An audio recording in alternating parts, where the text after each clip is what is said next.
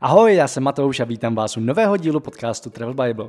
Spovídám v něm české a slovenské cestovatele, aby se podělili o svoje zážitky, zkušenosti i praktické typy.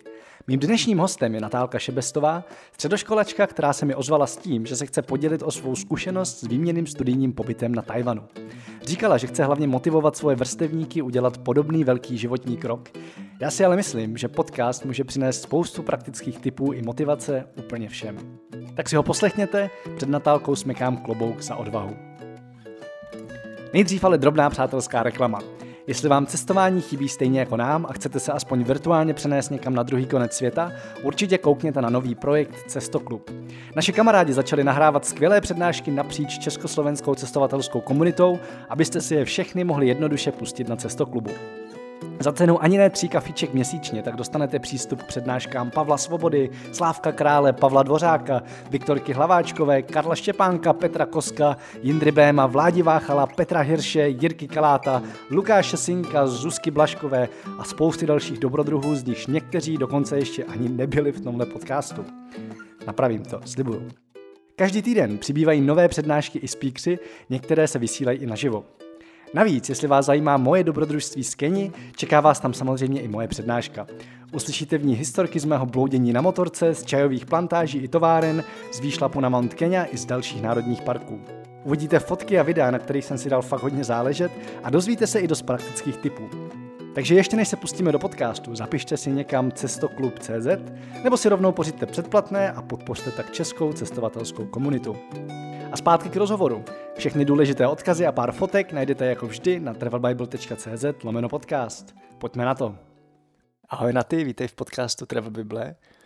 Ty ses ozvala sama s tím, že máš o co se podělit a vlastně jsem si uvědomil, že tady to téma vůbec v podcastu nezaznělo, protože ty si na střední vyrazila na Tajvan na výměný pobyt. Tak děkuji, že se ozvala a věřím, že to pro dost posluchačů může být ještě přínosný, že nás neposlouchají samý lidi, co už jsou dávno postřední. Myslím, že ne.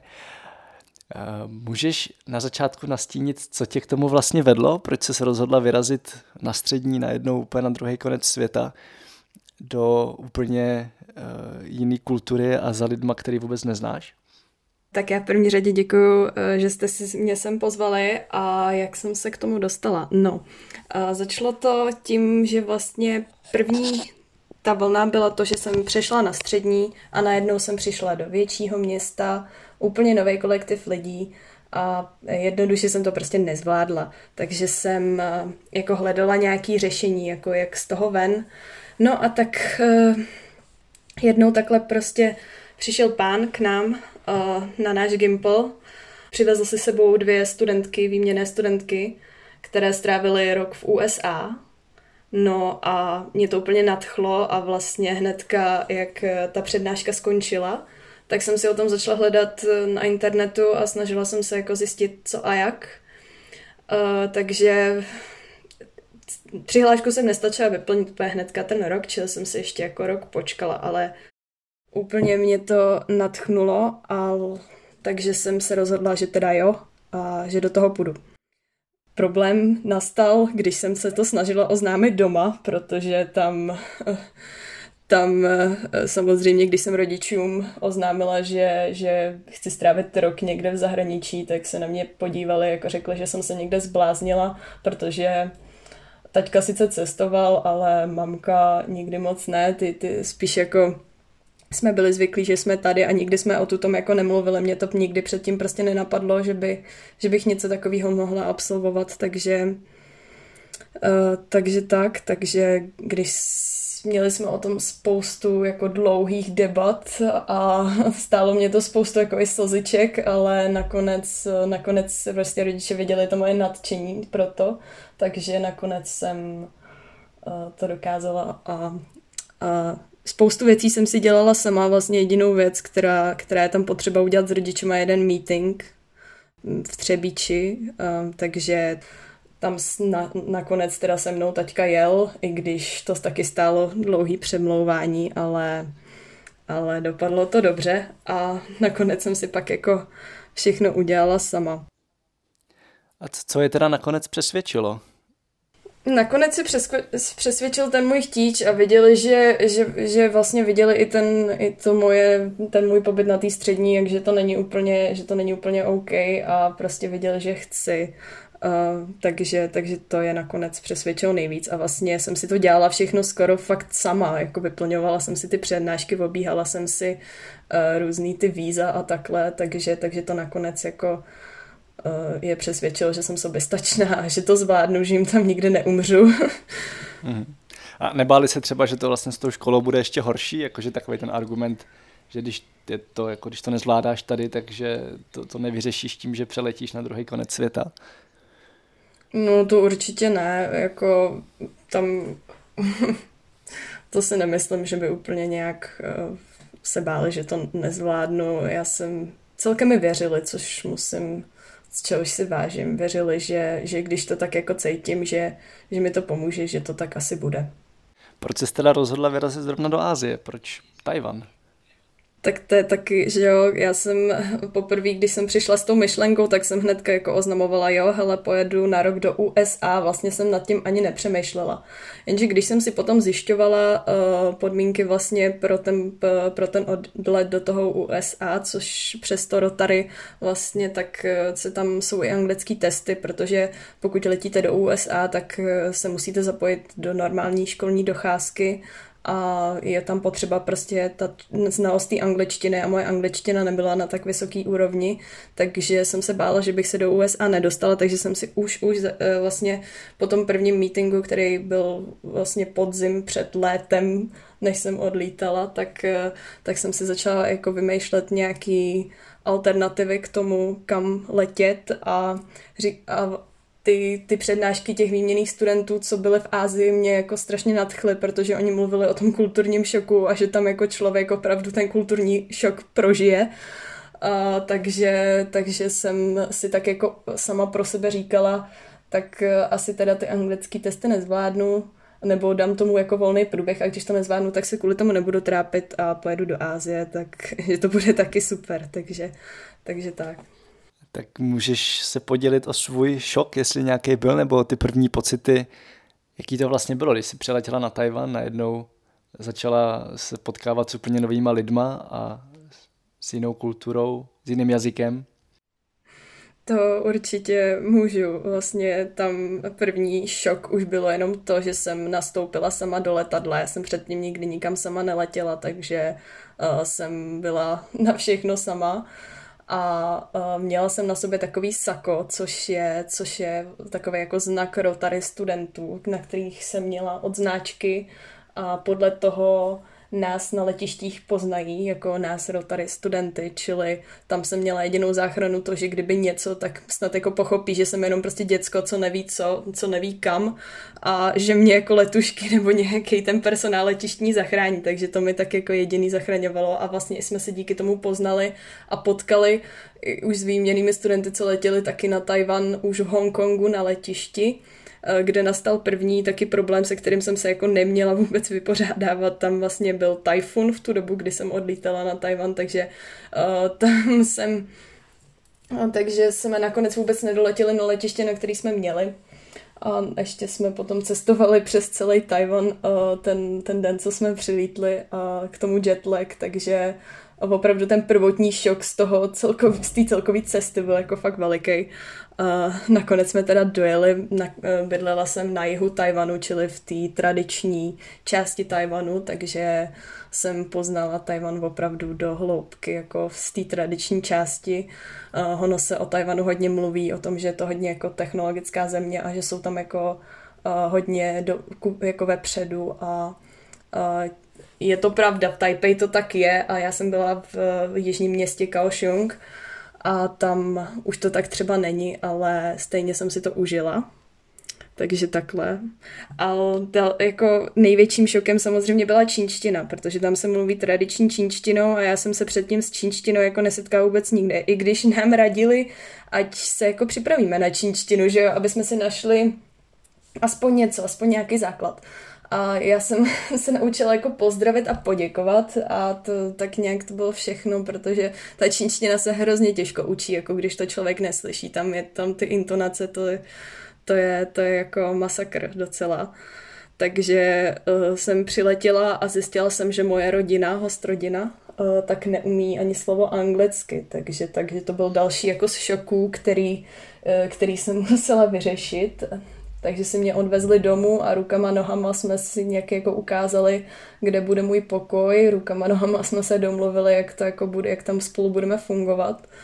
Takže tak, takže šok určitě nějaký byl, ale nic jiného, než ho zvládnout, vám vlastně nezbyde už. Eh, já jsem pořád, mě trvalo takový to moje nadšení pro to, takže jsem eh, do toho šla tak jako naivně, že jsem nějak jako neřešila ty problémy, moc jsem nad tím jako nepřemýšlela, což za mě je jako to nejlepší, co můžete v tu chvíli udělat, protože jakmile nad tím začnete přemýšlet, tak eh, nakonec byste zjistili, že je to tak strašný, že vlastně nemá smysl někam odletět, ale já jsem nad tím prostě nepřemýšlela, jela jsem, šla jsem do toho, takže eh, mi nezbylo nic jiného, než to vyřešit, volat domů mamince taky, že jo, nepomůže, že jo, když, když člověk když maminka neumí čínsky.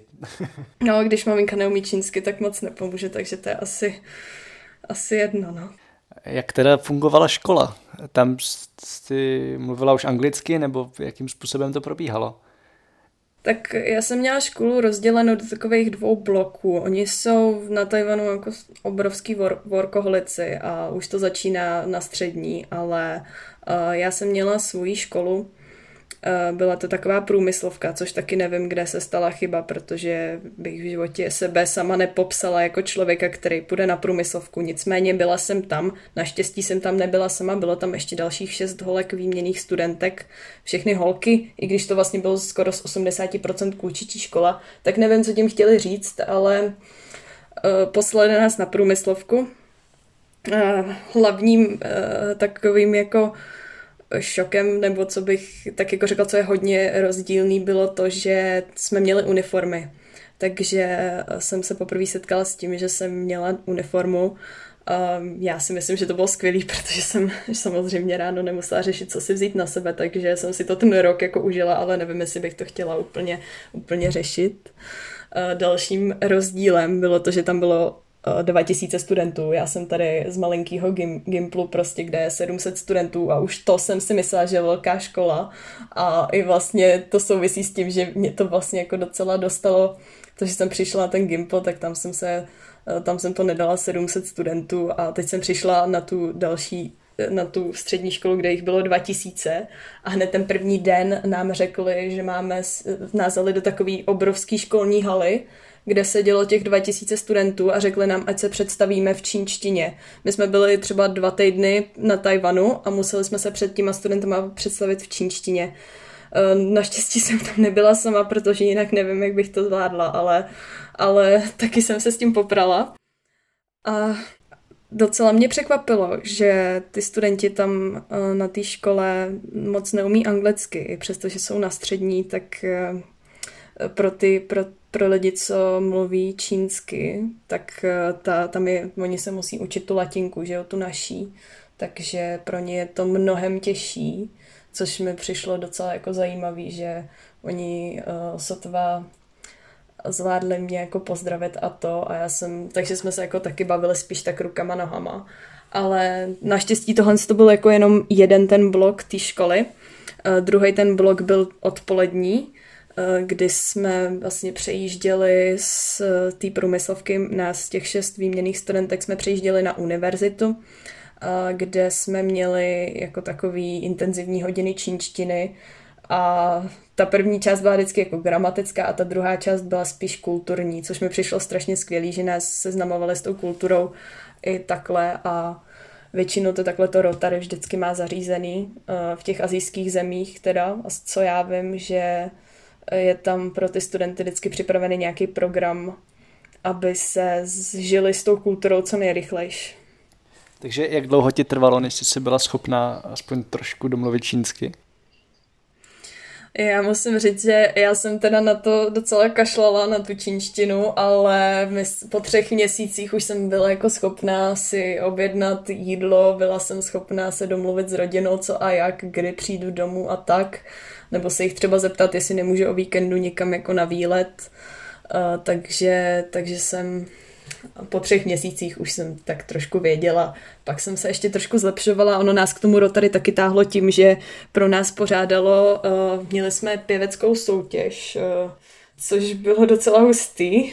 Museli jsme si vybrat eh, čínskou písničku, kterou jsme se učili na spaměť a pak jsme ji zpívali. Pro některý introvertnější jedince to bylo celkem zajímavý. Mě to ani tak nevadilo, ale ale takhle nás k tomu vedli, aby jsme tu čínštinu fakt pilovali a pak jsme dělali i zkoušky.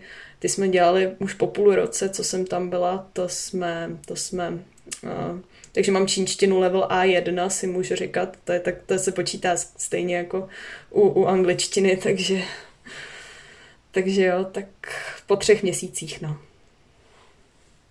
Jo, mě právě jako vždycky fascinuje, jak si všichni čínštinu představují, že je hrozně těžká, a já jsem s čínštinou začal na vysoký, jenom pak se z ní teda jako dost brzo odešel, ale vlastně ta moje zkušenost je podobná, že jako za čtvrt roku se vlastně dá naučit taková ta základní úroveň, kdy se v pohodě domluvíš. A jenom teda pro mě byl hrozný problém psaní a, a to jsme se učili klasickou jako kontinentální čínštinu, kde používají už zjednodušený znaky a na Tajvanu používají ty tradiční, což mi přijde úplně šílený, jakože to, to vůbec nechápu, jak se zvládají naučit. Já jsem se tu čínštinu celkem naučila mít ráda, protože mi za první nic jiného nezbylo, za druhý ono je to fakt krásný jazyk, ale musím říct, že pro lidi, kteří se ji učí mimo eh, Čínu nebo Tajvan, tak to musí být hrozně těžký, protože uh, ty, ty intonace, tam je prostě slabik, tam je třeba slabika, která má 42 způsobů, jak, jak ji vyslovit a každý ten, každý ten způsob znamená něco jiného. Takže to, pokud to člověk neslyší od těch rodilých mluvčí, tak to musí být hrozně těžký. A s tím psaním uh, bylo hrozně skvělý, že oni nám ty znaky uh, se snažili tak jako vysvětlovat do podrobna, že nám říkali, co určitý ty malinký části těch znaků znamenají, že jsme potom, uh, potom ty malinký části jsem potom třeba nacházela i u znaků, který jsem třeba neznala úplně do podrobna, takže jsem si potom uh, naučila si to odvodit ten význam. A někdy u slov, který jsem předtím nikdy neviděla, tak jsem dokázala zjistit, co znamenají. Horší potom bylo, že jsem nevěděla, jak je vyslovit, protože to je že jo, druhá stránka toho. Takže, eh, takže nakonec čínština je skvělý jazyk za mě a mám ji ráda.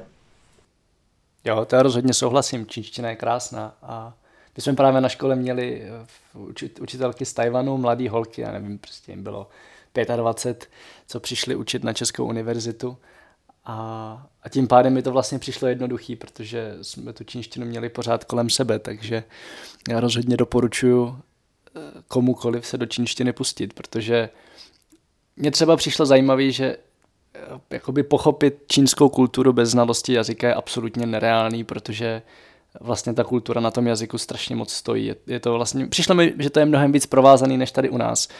A, a zároveň vlastně čínský znaky jsou jedna z mála věcí, která je pro celou Čínu jako stejná. A protože jinak je tam spousta jako různých národností a jenom ty znaky je vlastně spojují. A často si mezi sebou ani nerozumí, což je na tom to nejvtipnější, že máme takový pocit, že jako Čína je jeden stát, ale ono vlastně úplně ne. Mě teď zajímá několik věcí. Asi ještě, než se dostaneme vůbec k té organizaci a k tomu, jak se k něčemu takovému dostat, tak mě zajímá, jakým způsobem teda na vás reagovali jako místní studenti, jo? protože dovedu si představit, že seznámit se s těma jinýma výměnýma studentama je vlastně velice snadný, protože řešíte stejné problémy a jste třeba i ze stejné části světa a jste i nejvíc spolu, ale vlastně jako s těma studentama místníma, tak to asi tak jednoduchý není a zajímá mě teda, jak, jak tam jako probíhala ta komunikace a jestli jsi třeba našla pak jako i místní kamarády, anebo jestli jsi víc byla s těma vyměnýma studentama. Tak eh, já jsem určitě trávila víc času s těma výměnýma studentama, nicméně mám i kamarády přímo, přímo taj, Tajvance a jsou to skvělí lidi. Rozhodně se člověk nemůže bát se jich eh, jako se tak jako když to řeknu, jako vtírat mezi ně, protože oni se hodně stydí, jako je to fakt pravda, hodně se stydí ty lidi a oni za váma prostě nepřijdou. Takže já jsem přišla do té třídy a kdybych jako nezačala uh, hnedka jako nějakým způsobem, aspoň těma rukama, nohama uh, komunikovat, tak, tak by to jako nešlo. A já, která jsem měla po, po problém zapadnout do kolektivu, tak to pro mě byla jako celkem výzva, ale došla jsem do toho, jako že to výzva je, tak jsem, tak jsem to zkusila. A komunikace, komunikovala jsem víc s těma univerzitníma uh, studentama, vlastně jak s těma uh, Tajvancema, tak, tak s těma výměnýma studentama, ale na té univerzitě už jako i lidi líp mluvili anglicky, ty studenti, takže jsem, s nima, jsem si s nima rozuměla mnohem víc. Ale vždycky jsem to většinou byla já, kdo, kdo tu konverzaci začal. Ale na druhou stranu uh, je to i trošičku taková zkouška jako třeba pro některý, kteří uh, touží po nějaké slávě, že jo, když tam přijedete jako holka, uh, co vypadá úplně jinak, tak samozřejmě, že po vás všichni budou koukat, takže po mně jako všichni tak jako koukali, ale nikdy jako nepřišli něco říct, opravdu na té střední, v tom dopoledním bloku, na té průmyslovce, tak to bylo strašně zajímavé, protože já jsem tam chodila po tom kampusu a, a oni všichni po mně jako tak jako pokukovali a pochychtávali se a, a říkali si, jo, hele, to je ta, ta, ta výměná studentka, každý vás prostě pozná, že jste to vy, takže, takže je to takový jako život celebrity, když to tak řeknu. Tak můžeš tím pádem teda teďko popsat eh, komukoliv, kdo by se chtěl takovéhle zkušenosti pustit, jak to vlastně funguje a eh, jak to vlastně funguje v celé té organizaci, co je všechno potřeba a třeba i potom, jak to vlastně funguje s tou výměnou, jo? Jakože ty jsi vlastně, už mi tady před nahráním, nahráváním zmiňovala, že jste pak měli někoho doma, tak zkus to teď popsat komukoliv, koho by to zajímalo. Dobře, uh, pokusím se to říct co nejvíc, aby to bylo systematický. Uh, takže uh, ta organizace se jmenuje Rotary.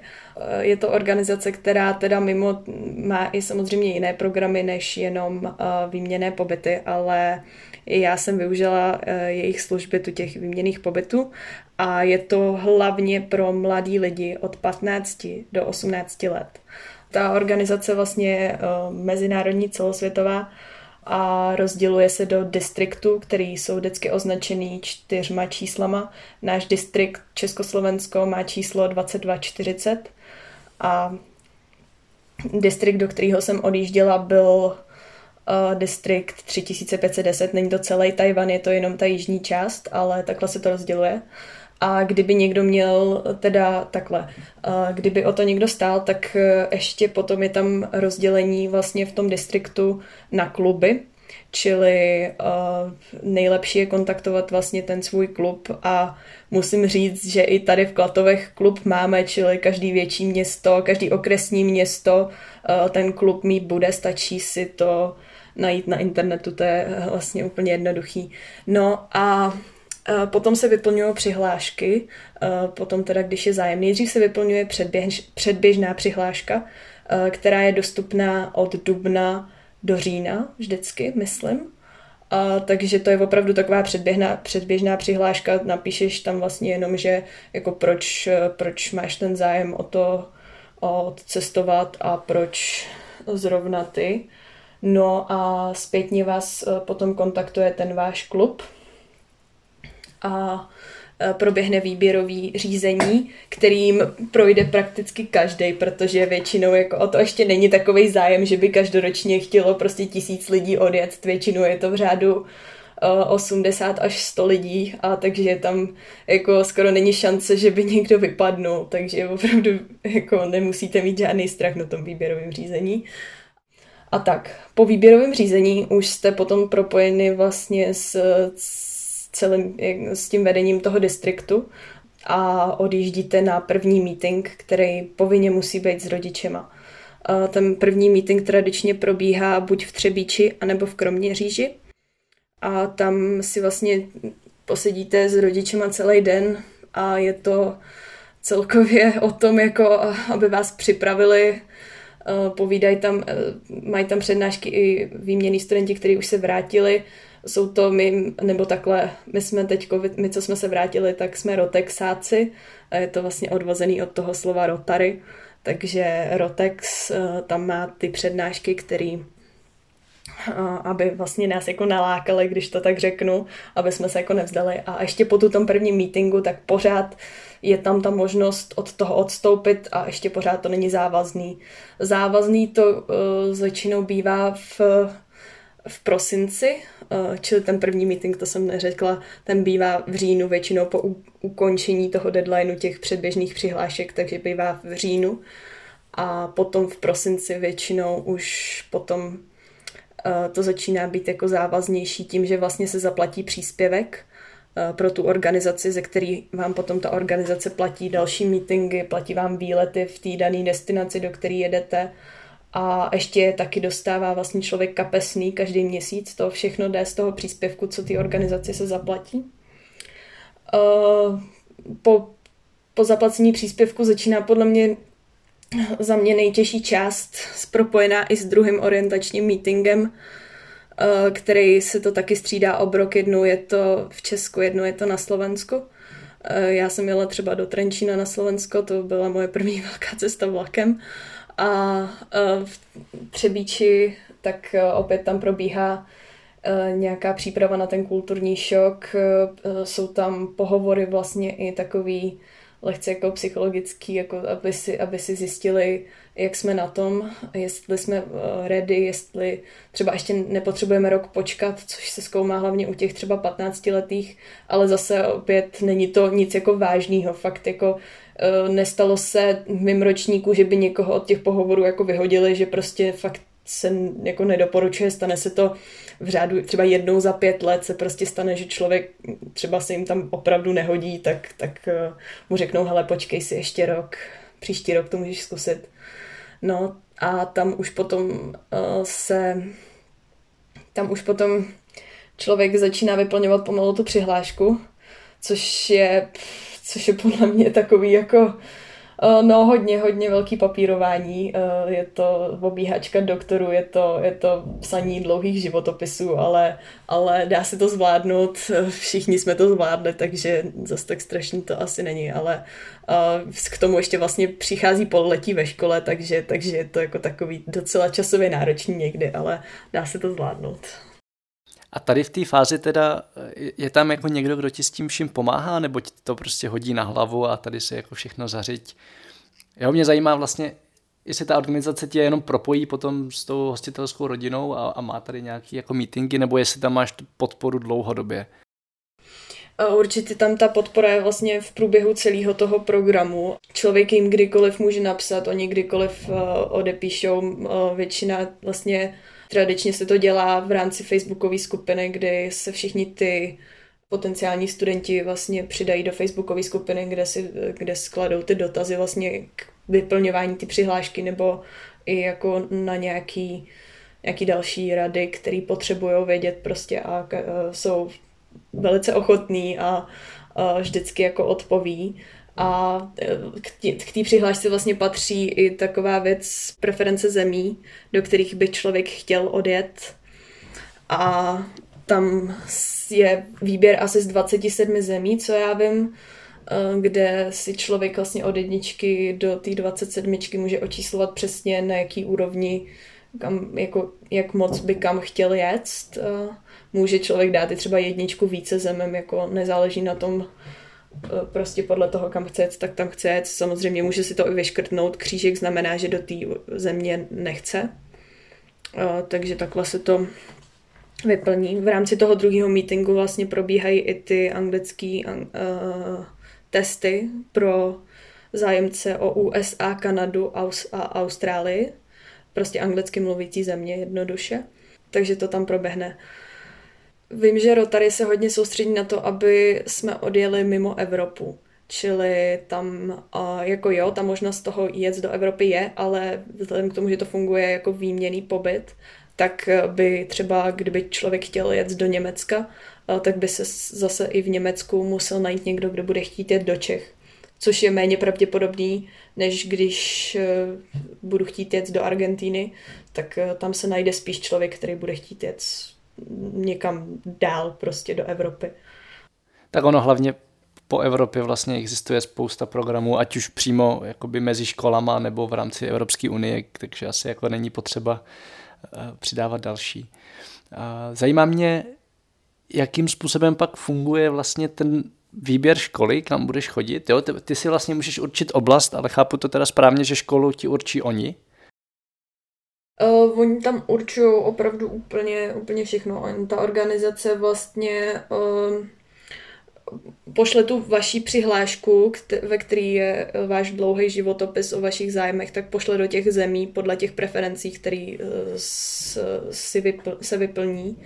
A tam už potom je na té dané zemi, jak tu přihlášku vaší zpracujou, do jakého distriktu v té zemi vás umístí, do jakého strodiny vás umístí a do jaké školy vás umístí.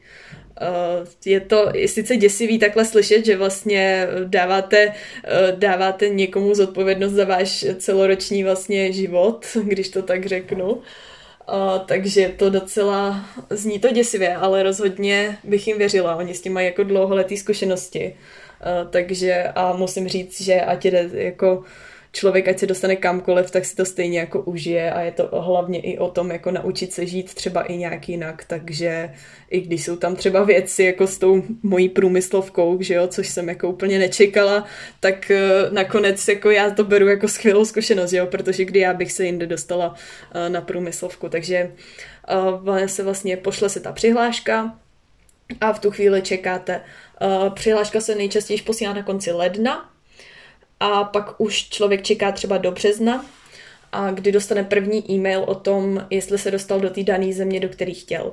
Takže mně přišel e-mail, že jsem se dostala na Tajvan do distriktu 3510 a ještě stále jsem nevěděla hostrodinu a ještě stále jsem nevěděla školu. A ten druhý e-mail potom následoval někdy, myslím, že v červnu kdy už jsem věděla, že budu, uh, už jsem byla spojená s mojí hostrodinou a už jsem byla spojen, už jsem věděla, kde je moje škola, jak se jmenuje moje škola a, a další to ty věci. A potom třeba z hlediska víza, tak to už je zase věc, kterou si řeší člověk sám za sebe, nebo to ti pomáhá vyřešit ta organizace?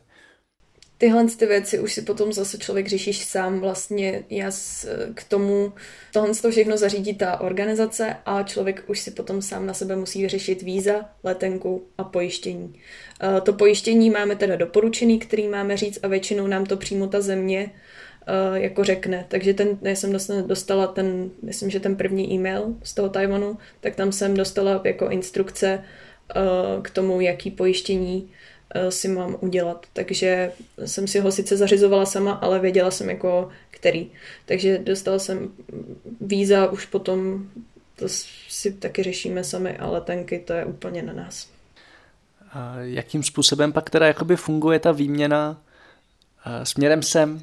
Je to tak, že ten rok, co ty si pryč, tak je za tebe někdo doma, nebo to je pak třeba jako další rok? No většinou to tradičně to bývá tak, že ten výměný student, který přijede k nám, tak je v té mojí rodině eh, ve chvíli, kdy, kdy já jsem eh, pryč. Ale eh, jak už jsem říkala, tak u nás doma to úplně nebylo oblíbený, protože a ani rodiče úplně nejsou zdatní v angličtině, takže se toho báli. Čili já jsem se osobně domluvila s mým Rotary klubem, jestli by to nešlo udělat takzvaně na dluhy, a oni zrovna prostě schánili někoho, kdo by ubytovával studenty jako ještě předtím, než já sama odlítala.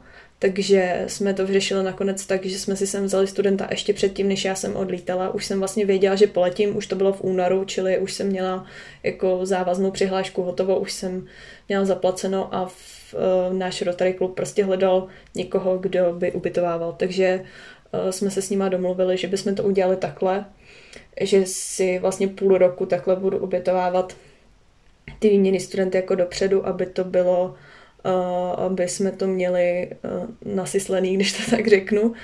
A, a pak jsme měli v plánu ještě teda obytovávat někoho po, po mém příjezdu, jenže vzhledem uh, ke covidové situaci, tak teďko žádný výměny neprobíhaly, takže, takže tady nikoho nemáme a myslím si, že už to ani nemáme jako povinnost. Nicméně, je, je, nicméně to, tohle to obětovávání tak jakoby povinný je pro ty rodiny, uh, takže když se člověk rozhodne, že pojede přes Rotary, tak by minimálně měl uh, zajistit uh, aspoň třeba nějakou přátelskou rodinu, kde, kde, by to, kde ho budou ubytovávat. Není úplně povinnost, aby ten, samozřejmě, aby ten člověk byl přímo v té rodině toho studenta, ale je na nás vlastně jako rodina, která má zájem o to, aby jejich dítě odjelo, uh, zajistit tomu výměnému studentovi, který přijede sem místo nás, to místo, kde bude bydlet.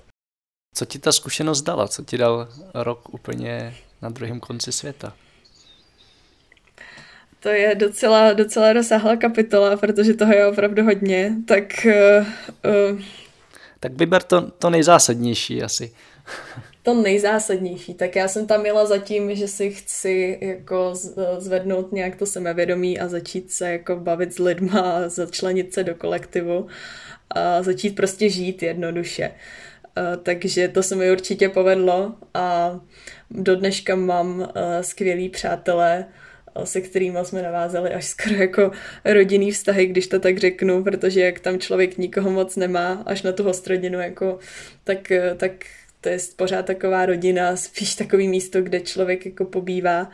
A, ale nejvíc pro mě byly ty přátelé prostě, ty, ty ostatní výměný studenti, kteří tam byli a díky nim vlastně teďko kamkoliv já, kdy se rozhodnu, že chci jet, tak eh, tam budu mít někoho, za kým se budu moc eh, podívat. Eh, budu mít vždycky v té zemi prostě někoho, kdo mi tu zemi třeba ukáže, doporučí mi nějaký místa, takže to beru jako obrovskou výhodu a tohle to si myslím, že je ten největší přidaná hodnota toho výměného pobytu, nebo aspoň pro mě. Další takovou věcí je to, že jak jedete jako mladý, tak eh, se o strašně moc osamostatníte. Ono se spoustu lidí o sobě říká, že jako jo, že jsou schopní prostě žít sami a že kdykoliv jako na střední takhle, kdybyste je hodili uh, někam samostatně jako do bytu, takže by to jako zvládli, ale, ale jako jo, ale jako je to pořád takový nějaký osamostatnění, takže to musím říct, že člověk si řeší svoje věci, nikdo mu tam jako nepomůže, že jo, maminka neporadí, takže a dál určitě toho je jako spoustu. Já často ještě říkám, jak, že čl- když tam člověk je, jak nemá co ztratit, tak taková jako rada, která, který fakt dávám všem a aby si to jako co nejvíc užili, je to být jako takový yes man. Čili prostě nemá, nemá smysl něco jako odmítnout. Prostě já jsem se díky tomu dostala do strašně zajímavých situací, jako, jako uh, že nic, rodina mi nabídla, že bych šla jako na charitativní běh. Já jsem předtím nikdy neběhala a běh jako ze srdce moc jako nemusím, prostě nerada běhám. Eh, takže mi to přišlo jako že nevím, nevím, ale nakonec jsem si vzpomněla na to, jako co, co nám radili na těch meetingách, jako že fakt nic neodmítat, protože uh, se z toho může vzniknout úplně skvělá věc, takže jsem řekla jako jo, hele, tak jdu do toho, uh, půjdu, půjdu na charitativní běh, který zvolila jsem si trasu 10 kilometrů a myslela jsem si, že jako jo, v pohodě, sice jsem nikdy neběhala, tak vždycky jako třeba půjdu chvíli, jo, a všechno bude dobrý ale tím, jak to bylo vlastně dva měsíce potom, co jsem přijela na Tajvan, tak jsem z toho byla taková jako vytřeštěna ještě pořád z toho okolí, co tam bylo. A běžela jsem, běžela a nakonec eh, jsem, tam byly ještě další dvě trasy, jedna byla pětikilometrová a jedna byla půlmaraton. A tak jsem si říkala, no snad se nestratím. A, takže jsem se tak jako ptala těch lidí, co tam stáli okolo, co nám radili tu cestu, jako jestli fakt běžím správně. Oni se na mě vždycky tak jako usmívali a říkali, jo, jo, běžíš správně. Až jsem doběhla těm deseti kilometrům a bylo mi strašně divný, že jsem nedoběhla na ten začátek, protože to všechno mělo být jako okruhy. Takže jsem tam jako se začala opět poptávat a tím, jak jsem byla v té tradiční části, tak jako bylo opravdu těžké se s někým domluvit anglicky. Uh, takže jsem nevěděla a a nakonec jsem teda zjistila, že jsem na té trase na těch 21 kilometrů, takže jsem eh, doběhla do konce a nakonec jsem díky tomu, že jsem vlastně jako řekla, že jo, hele, jdu do toho, tak, eh, tak jsem uběhla půlmaraton, což do dneška prostě přes, eh, mám medaily a jako vždycky to stavím jako to, to proč by člověk vždycky měl říkat na všechno jo, vždycky všechno zkusit. Co ses naučila sama o sobě? Sama o sobě, no, těžko říct, já si to pořád ještě tak jako uh, ujasňuju, on si to člověk ještě dlouho potom, co se vrátí, jako ujasňuje, ale rozhodně jsem uh, si ujasnila třeba i můj profesní život, co chci, v životě dělat. Zamilovala jsem se do cestování, takže rozhodně takhle. Zamilovala jsem se do cestování stylu Ladislav Zibura, takže to je určitě věc, kterýho se chci věnovat. Naučila jsem se si vážit těch malečkostí, naučila jsem se vážit toho všedního života, poslouchat lidi, poslouchat příběhy kolem sebe, protože opravdu člověk nikdy neví, co, takže jsem zjistila, že mi hrozně baví ten život, no, že mi vlastně baví život, takže, takže tak. To je, myslím, docela dobrý zjištění. takový, takový dobře pozitivní. A máš, máš nějaký lidi, který si tam potkala a který ti třeba nějakým způsobem právě jako změnili náhled na život, nebo ti prostě vnuknuli nějaký důležitý myšlenky, které jsi vzala za svý? Nebo tě třeba hodně inspirovali?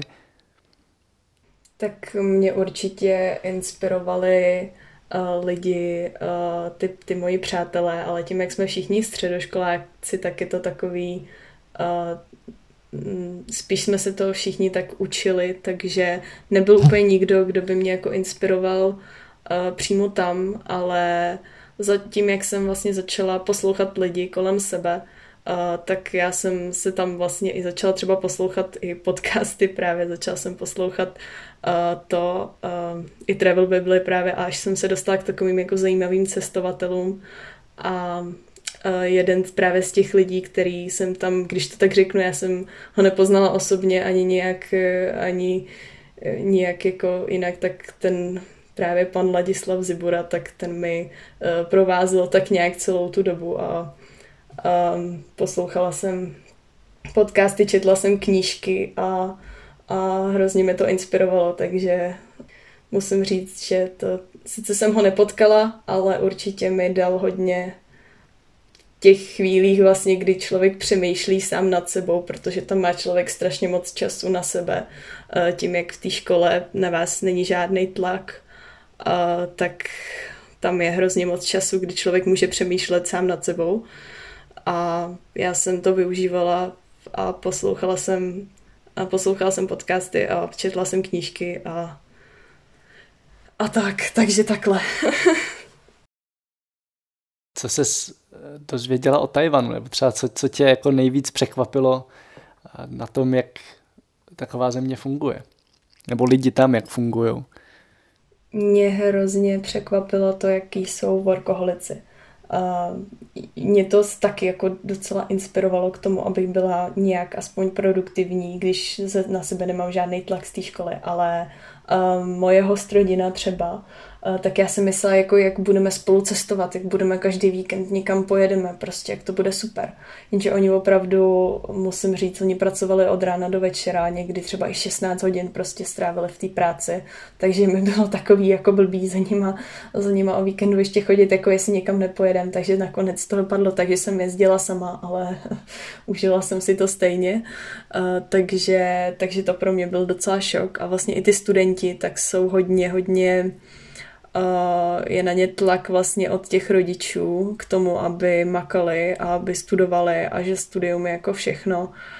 Takže tohle mi určitě překvapilo, že že jsou workoholici a taky ten tlak těch rodičů na ty děti. Tam jasně respekt ke staršímu je v té kultuře podle mě to nej, jako nejzákladnější pravidlo. Takže to byl takový jiný systém pokud to správně chápu, tak jako si zvládla minimálně část Tajvanu procestovat. Jak bys, kdybys někoho chtěla nalákat, aby se tam měl podívat, tak co bys mu řekla? Jako jak bys takhle Tajvan popsala pro cestovatele, který třeba o něm nikdy nepřemýšlel?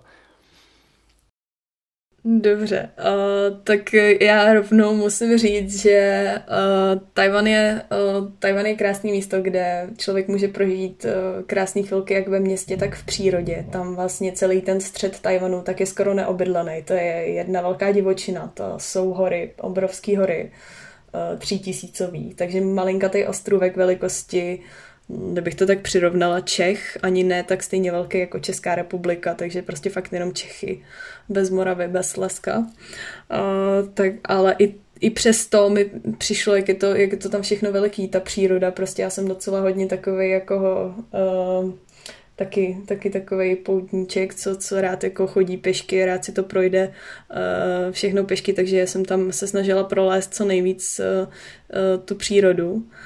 A tam je to, to, to zalezla jsem občas někdy jako do džunglí, kde kdybych to řekla třeba doma hostrodině, že jsem byla, tak by se jako báli, protože oni taky hodně jako se bojí uh, na tu naší bezpečnost, ale občas mi to přišlo přehnaný. Já jsem si říkala, jsem tady, abych zažila nějaký dobrodružství, tak jsem si to jako prolezla sama, uh, takový trošičku džungle, takže rozhodně příroda, ta je krásná.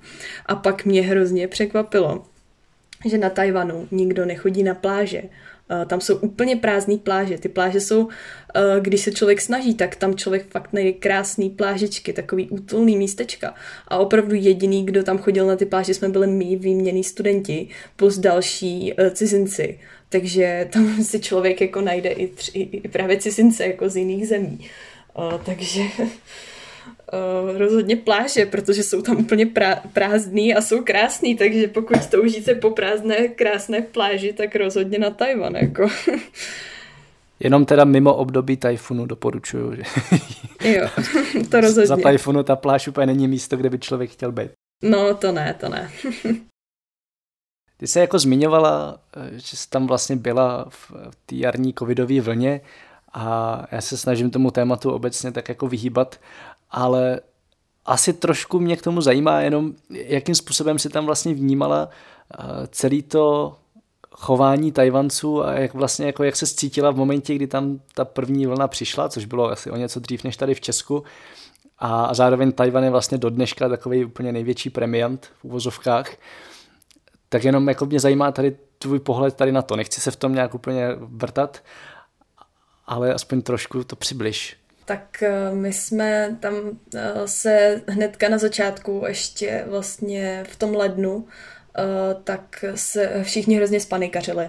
To musím říct, že určitě jo, ale na druhou stranu podle mě, kdyby tam nevznikla ta panika, která tam vznikla, tak by to nikdy takhle nezvládli, protože oni ještě předtím, než se tam vůbec objevil první případ, tak tím, jak cítili, jak je to blízko, jak jsme byli tam blízko té Číny, tak eh, tam se prodloužily zimní prázdniny a vydezinfikovaly se školy, koupily se vlastně všechny teploměry, každý vždycky před restaurací, před školou a před všema veřejnýma prostorama stál s teploměrem a s tím laserovým a prostě nám tak jako měřili teplotu, takže, takže to určitě takhle ta panika tam byla a potom ještě ty roušky, že jo, tak tam je to tak nějak, tam to k té kultuře patří, tam uh, roušky nosí i bez toho, aniž by tam byla nějaká pandemie, tam je slušností vzít si rouškou, kdykoliv je člověk nachlazený. Uh, takže tím, tím si myslím, že se to taky hodně umírnilo. Ale lidi se jako báli, lidi se ptali, jestli nejsem turista a proč tam jsem Uh, jestli nejsem třeba z Itálie, se mi ptali, když na tom Itálie byla špatně a nechápali, jako co tu jako cizinec dělám v tu dobu. Uh, takže to ze strany občas tak bylo takový jako nepříjemný, ale nakonec se to vždycky nějak vysvětlilo a tím, jak to tam bylo opravdu v malém množství, oni si to strašně moc hlídali. Tam se vlastně uh, třeba příklad ta univerzita vlastně, tak tam bylo zaznamenaný, že jenom přítelkyně jednoho studenta, která vůbec na tu školu nechodila, že ten covid měla a hnedka se prostě zavírala celá ta univerzita, hnedka se vlastně dělalo jako ne testování, ale, ale dávalo se na to prostě ještě větší pozor, aby se dodržoval ten dvoumetrový distanc. No, takže takhle určitě. Musím říct, že ta opatrnost tam byla obrovská a strašně se mi líbilo, jak ty lidi tam, když pominula ta prvotní panika, jak si na to opravdu každý ten, eh, co já jsem viděla, tak každý si na to dával pozor, každý se nějakým způsobem snažil a všichni tak jako důvěřovali, když to řeknu vládě, že, že to prostě zvládne a že ty opatření, které dává, že dávají smysl, čili tam byla to obrovská důvěra v ty nahoře, co vymýšlí. Nebylo to takový, jako jsem, nechci to nějak kritizovat u nás, ale že, že to jako si všichni stěžují na všechno, takže tam byla velká důvěra v to, co to, co dělají ty nahoře, takže si myslím, že to zvládli skvěle. No. Všude to dávám za příklad. A jaký teda pro tebe byl pak návrat sem?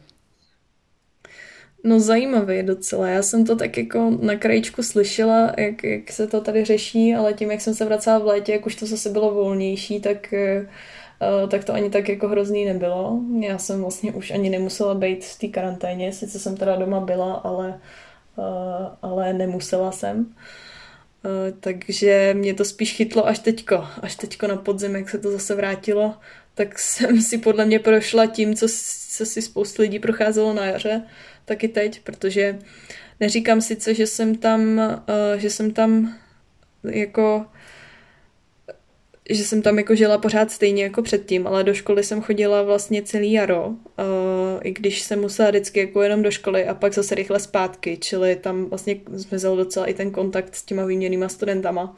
A vlastně celá ta organizace, to jsem ani neřekla, jako ona, ona nám ten výměný pobyt ukončila už 24. března, protože uh, to byl ještě takový ten poslední, poslední um, záchvěv té paniky, uh, tak ta organizace vlastně nám to celý ukončila a řekli nám, že si máme schánět letenku a že máme a že máme letět domů.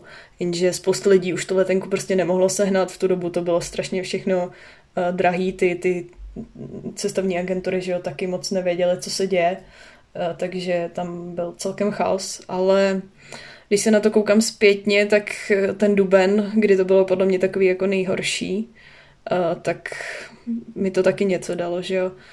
Byla jsem zase chvilku doma, chvilku sama ze sebou a, a bylo to bylo to dobrý. Uh, my jsme vlastně si hodně času strávili třeba voláním s ostatníma výměnýma studentama, co vyjeli z Čech a ze Slovenska, protože my jsme se uh, my jsme se docela jako zpřátelili vlastně na těch meetingách, který jsme spolu byli, což tam jsou vlastně celý dva dvoudenní meetingy, takže s těma lidma fakt člověk chvilku stráví. A tím, jak jako si prochází podobnýma věcma, sice v jiných kulturách, ale uh, prochází si podobnýma věcma, tak Uh, tak, to, takže jsme si se snažili nějakým způsobem podpořit. Uh, někteří, někteří na tom byli hůř než já na Tajvanu, někteří museli opravdu letět domů těma repatriačníma letama, co byly. Uh, takže Uh, takže nebyla jsem, byla jsem trošičku jako, měla jsem štěstí tím, že jsem byla v zemi, kde to bylo relativně v pohodě. Mě možná spíš i zajímal jako návrat ve všech ostatních ohledech, nejen v covidových, ale jako jak, jak, ses, jo, jak ses vlastně cítila, když se zvrátila tady zpátky do Evropy, zpátky třeba k sobě do školy, když asi ne úplně na dlouho, ale vlastně mezi svoje spolužáky?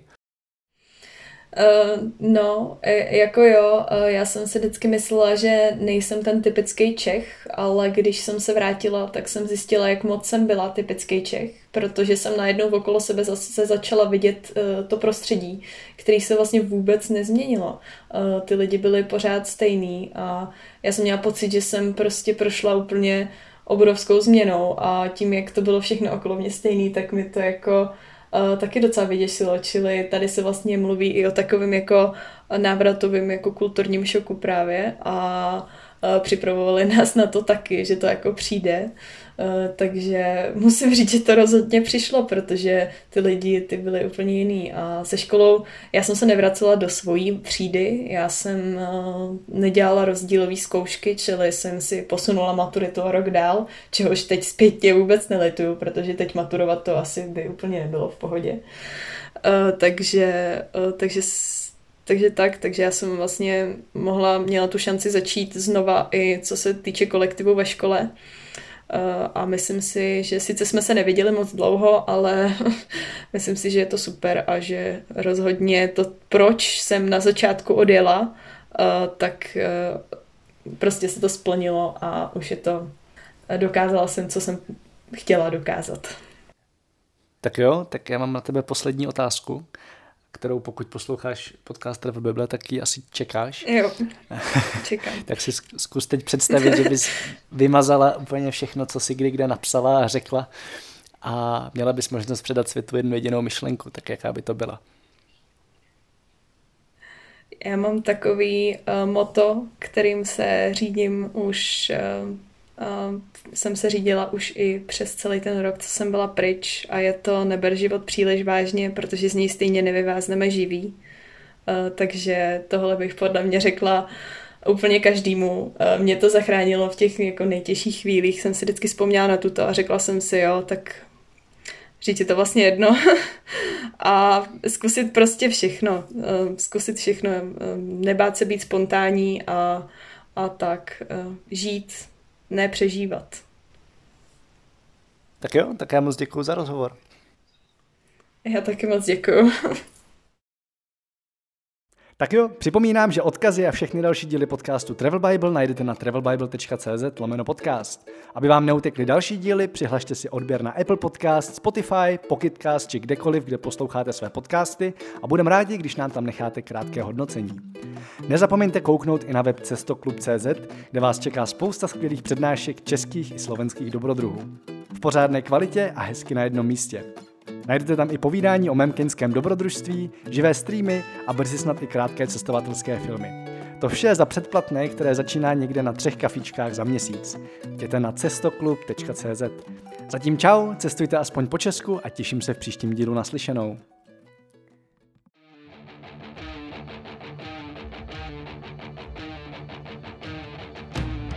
Tento podcast sponzorují božstva. A je jí hodně. Travel Bůh, Ježíš, Buddha, Shiva s Višnou, Alák s Akbarem, Dayak, Batak, Toreja, Asmat, Adonis, Apollo, Krteček, Artemis, Athena, Dionysus, Ferdam, Ravenec, Eos, Hermiona, Poseidon, Batman, Serena, Zeus, Indiana Jones, Loki, Thor a celá ta sebranka ze severu. Díky. Travel Bible je prostě boží. Ať si cestovatel začátečník nebo pokročilý, najdeš v ní hromadu typů, díky kterým bude tvoje chuť vyrazit posílena, volný čas prodloužen a náklady sníženy na minimum. Amen. E, teda letadlo. Co se v Travel Bible dočteš? Spoustu věcí, Třeba, že potřebuješ výrazně méně peněz, než se říká, a že už je asi i máš. Kde a jak sehnat ty nejlevnější letenky, kde bydlet a jíst, aby peníze na 14 dní pohodlně pokryly víc než měsíc. Jaké uzavřít pojištění, aby se nikdy nedostal do maléru. Jaký vybrat účet a kartu, abys nemusel za výběry zahraničí platit ani korunu. Zjistíš, jak chytře využít vlastní bydlení, komu svěřit psa, nebo jak uschovat své věci zatímco budeš na cestě. Přesvědčíme tě, že nemusíš hned končit v práci a přesto můžeš cestovat několik měsíců. Uvidíš, že můžeš jet sám a přitom se tak necítit. Naučí se, jak putovat klidně půl roku s jedním baťohem, nebo jak všechno dostat jen do příručního zavazadla. Ukážeme ti taky, jak a kde si v zahraničí přivydělat, jak psát cestovatelský blog, nebo jak pracovat na dálku. To všechno a ještě mnohem víc se dočteš v knize. Ještě si tu?